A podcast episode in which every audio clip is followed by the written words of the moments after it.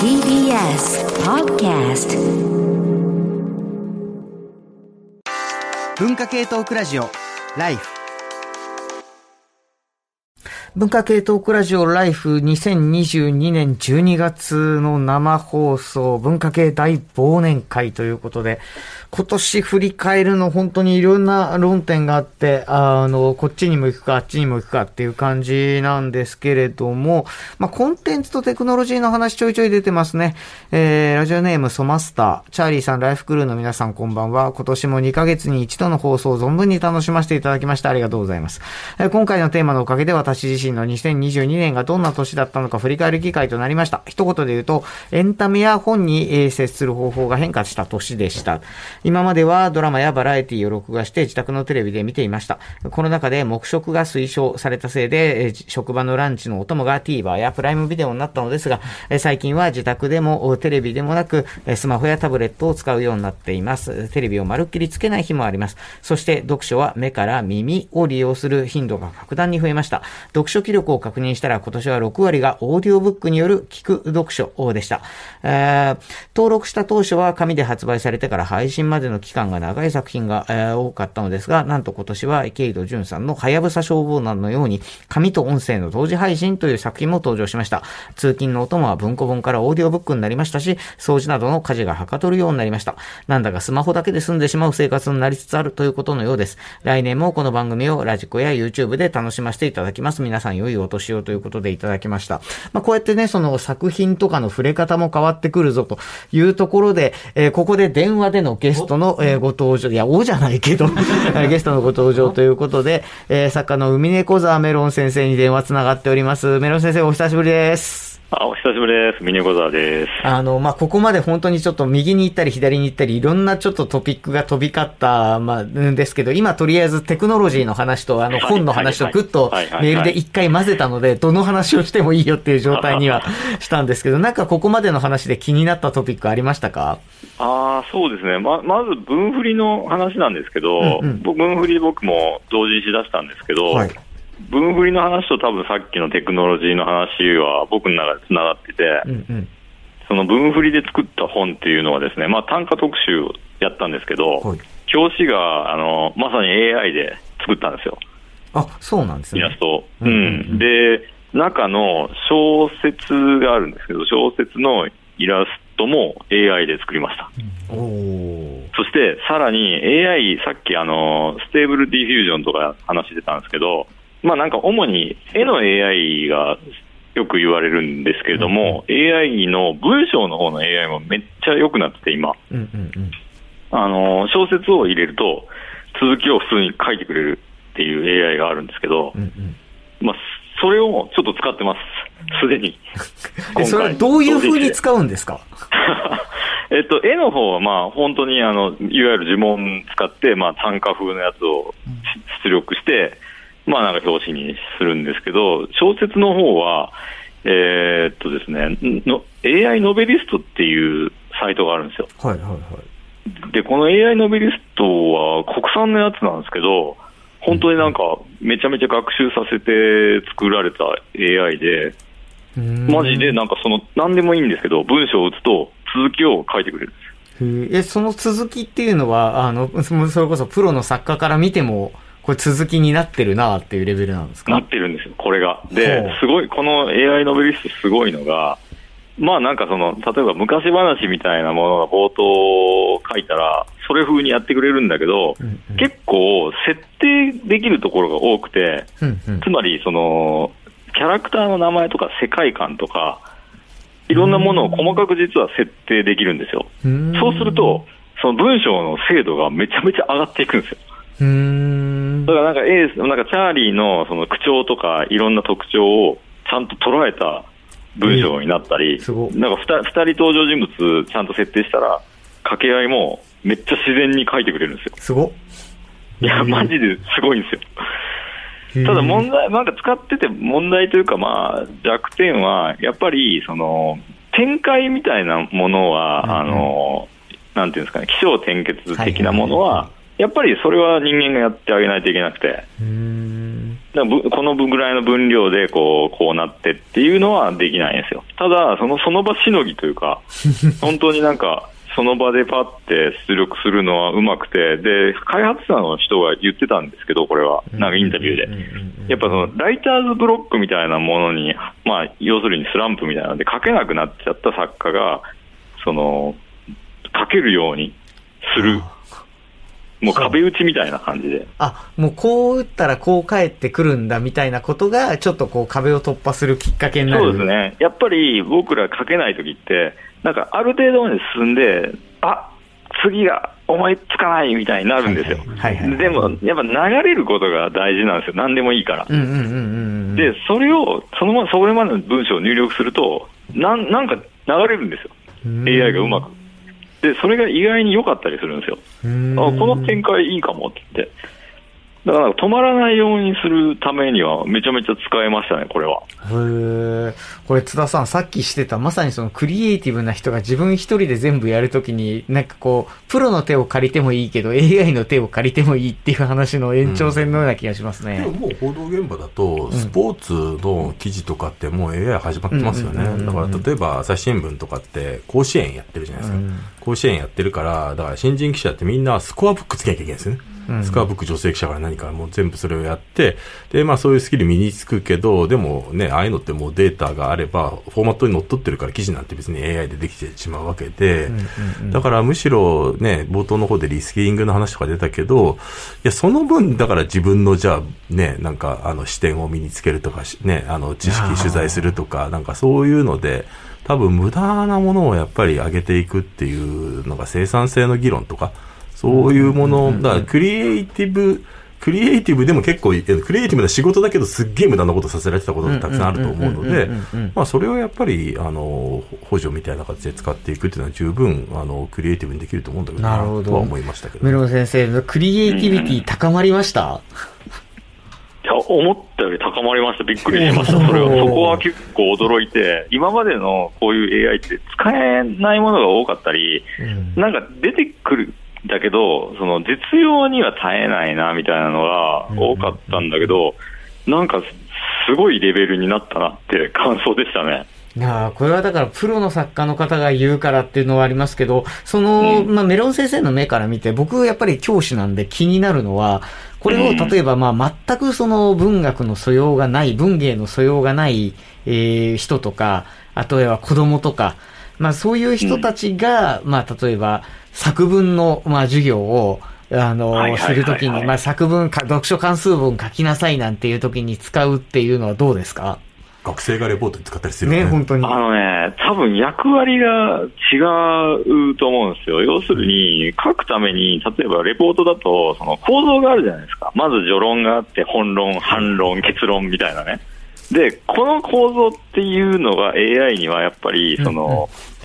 まだできない気がしますね、見てて。だからそれさえ人間が分かっていて、だから指揮者ですよね。オーケストラに対する指揮者の役を人間がやるっていうことですよね。うんうんうん。そうしてやると、かなりいい感じになる気がします。なるほど。壁打ちって話すごいなんかわかるなって話で、AI も進化してるんだけど、使う人の側の変化の方が大きいなって話で、今年で言うと羽生善治さん、うん羽生名人が、今までまあずっと A 級だったのが A 級落ちして、で、まあ AI に対応できてる将棋指しとそうじゃない人で差が出てるよねって言われてたのが、やっぱちょっと時間ができて、羽生さんが AI に対応してきてめちゃめちゃ強くなってるって話があるんだよね。あれがやっぱりさ、ちょっとさ、AI をさ、今まで様子見してて、本腰入れた瞬間に、やっぱ本物は、天才は強いっていう。うん、理解したんだな、この AI で対局するっていうよりも、AI を分析に使うっていう感じで、それ乗りこなすまでにちょっと多分時間かかったりする個人差とか、本当の実力試されてたりするところが見えてきてるなっていう。なるほどね。あの、今、まあ、せっかくメロン先生いるので、あの、倉本さんにも同じことを聞きたいなと思ったんですけど、この AI っていうのは、論理的にストレートなことを生成するのはすごく得意な印象があるんですよ。でも物語ってやっぱりしかし、ところが、なんですよね。うんこうなると思ったらっていうところがやっぱりある種物語の中の展開になるじゃないですか。うんでもまあ、それって、まああのまあ、今のところ AI には難しそうなんだけれども、あの、ストレートに何かをこう発し、あの、発していく AI と、まあ、それに対して、まあ、ところがみたいな感じで打ち返す人間みたいな対比をちょっと僕今想像したんですけど、作家にとってそういう、なんて言うんだろうな、ストレートなことはいっぱい出してくるけど、その分、なんかこう、ひねった展開を生み出さなきゃいけないみたいな、なんかそういう関係性生まれてくるとしたら、これ作家にとってもだいぶ変わりますかね？あーでもね多分それエンタメとかミステリーとかある種こうひなんていうのかな定型みたいなものとか、本家取りみたいなものがあるようなジャンルだとそうなのかもしれないんですけれども、うんうんこと純文学と呼ばれるようなジャンルに関してはどちらかというとそのところがとかその逆説でそれが起きることではなくって、うんうんそのストレートな物言いがそもそもできないものを対象にしている、そのなんていうかそのえっ、となんていうのかな、まあ、細部とか、うんうんななぜその呪術に必然性があるのかってそもそもわからないような、うんこうディティールの積み上げだけでできているような小説とかがすごくうん多いので、でそのなんかノイズみたいなものをこう AI がどこまで こう処理できるのかわからないけれど今のところはちょっと難しいんじゃないかなと思ってということらしいですけど、メロン先生いかがですか？そうですね、多分人文学に関して言えば、人文学ってなんかこう、メタ文学みたいなところがあって、こう既存の文学に対する、なんかさらにメタ意識というか、なんかいろんな、その、なんていうんですかね、今あるものと別の、さらに違うものを書かなきゃいけないみたいなメタゲームになっているので、うんうんうんなので AI ってけ結局、新しいものはやっぱり作れないと思うんですよね。うんうん。やっぱ既存のもの、つまりデータって既存のものだから、それで新しいって判断するの人間じゃないですか。AI, AI が何出してても、その評価軸って人間の側にしかないから、そうそうそうそこなんですよね、結局。そうそうだ。あとそれこそ天才とか傑作とかって呼ばれてるものほど、あのうん。なんかその作者自身がそこまで意識していないってことが往々にしてあるんですよ。純文学特にそれ富に多くって、むしろ読者の側がどんどんどんどん調教されて新しい価値を見出していくみたいな方の傾向が強いかなと思って。だから AI が読み手になる、批評家になるとかっていう方向はどうなの例えば芥川賞うん。のうん。評価を AI がするっていうのは、うん。うん。それはあり得るのかな？あそれさちょうどツイッターの書き込みでこれ例えば書評とか芥川賞の選評とかが AI が聞き方どうなるんだろうみたいな書き込みされてる方がいらっしゃったんですけれども、今ちょっと想像してみたんですけれども、うん。多分 AI ってわからない。人生経験が蓄積できるのかな？データとしてね経験の。蓄積はあるんじゃないそかな。の分かるみたいなうん部分が関わってくるわけじゃないですか。え、わ、わかるというのは誰が？その要は表情の側もやっぱりそのよく言われるけどその書評とかって純然たる客観的な尺度なんてありえなくってやっぱりどこ絶対に主観とか感想でどこかしらに混じってるはずで。石原慎太郎が褒めるものっていうのは誰も真似できない。そもそも読んでないとかね、それ AI には一番できないんですよね。そもそも土壌に立っていないっていう。読んでない。で評価するって。それ AI って絶対もう読むって言ったら読むっていうプログラムを絶対遂行するから。その時点で慎太郎に負けない。そうそうそうそう そういう話？人間のなんかこう、行為もどんどんエキセントリックになりますけど、メロン先生、今日はあの、本当にその、まあ技術とそのクリエイティブの関係がちょっと変わる2022年みたいな話が今ちょこちょこ出てるんですけど、2023年に向けて、なんかいもうもっとこうなるんじゃないかとか、もっとこういう風にしていくといいんじゃないかみたいな、今年いろいろ、あの、実際に文章なんかも生成さされて感じられたことがあれば、来年に向けてどうなりそうですか？やっぱり個人、なんか僕ら、その、今回同人誌でやって自分たちで全部編集もデザインも原稿も書いて自分たちで売ってるんですけど、なん、なんていうんですかね、個人制作みたいなものがどんどん楽になっているとか、やりやすくなっている感じはしてますね。プラス、なんて言うんだろうな、その、例えば出版社で本出すと3000、5000とかなんですけど、なんかその規模で、その成り立たなくなっているものとかもあってう、んうん。で500とか、そのぐらいって、でもその出版社ができない規模なんですよ。うんうんなんかまあ、利益に単純にならないんだけど、でも、個人がやると500って結構、なんか、まあまあまあ、そこそこの数だったりするんですけど、その辺のものが、なんか、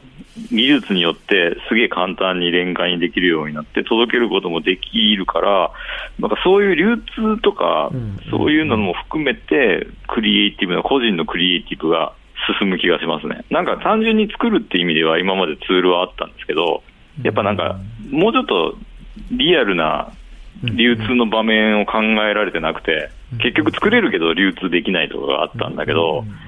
なんかそれがすごい増えてる気がします。個人出版社が今年なんかすげえ増えた気がしますね。うんうん確かに、まあ、流通も本当にどこ、上流から下流までいろんな流通がまあありますけれども、冒頭でもあったように、やっぱり、その、リアルな媒体を人に手渡すうーことを、まあ、あえて選ぶ人っていうのも当然いるわけで、うんまあ、その中で、まあ、あの、例えば印刷するなら、まあ、プリントパックかそれ以外がわからないですけれども、まあ、そういうところが印刷を担う。じゃあ、ディストリビューションは誰からどこにどう手渡すんだ？個人で書店さんと取引するのか、じゃあ、それだと副業でやってる方は無理だろうとか、いろいろ出てくる、うーあ、なんかすごい、えっと、あ、いかりさんがめっちゃ手挙げてた。ちょうどなんか、この間の分振りで知ったんですけど、その、流通の面ってやっぱリトルプレスの弱いところでもあるじゃないですか。本当俗人的というか、うん。知り合いだったら下ろせるとか、そういう世界なんですけど、その、三島社って出版社からなんか派生した一冊取引所っていうのがあって、そこがリトルプレスのなんか流通というか、その、販売、販売代行みたいなのを担うっていうのを結構宣伝していて、それも割と安価だし、だとしたら自分で作るとこまではできても、その流通でどうやって本屋さんにあの卸したらいいか分かんないって人の手助けをするツールみたいのが出てるっていうのが状況としてあるので、ちょっとそれは面白いなと思けって。どね、小説家も物書きも、マス、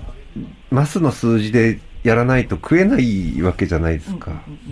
そこら辺はメロン先生、ちょっと、どう考えればいいんだろう。500とか多分、ね、えっ、と、多分、実文学って、やっぱ3000とかの時があるので、全然。その、それに比べると、分振りで売っても変わらないんですよね。いや初版3000で絶対履けないっていうか1500も履けないみたいな話よく聞く、けどさ、純文そうなんですよ学の作家たちも、そこでさ、うん一発賞取ったりするとさ、何万とかって話があるから、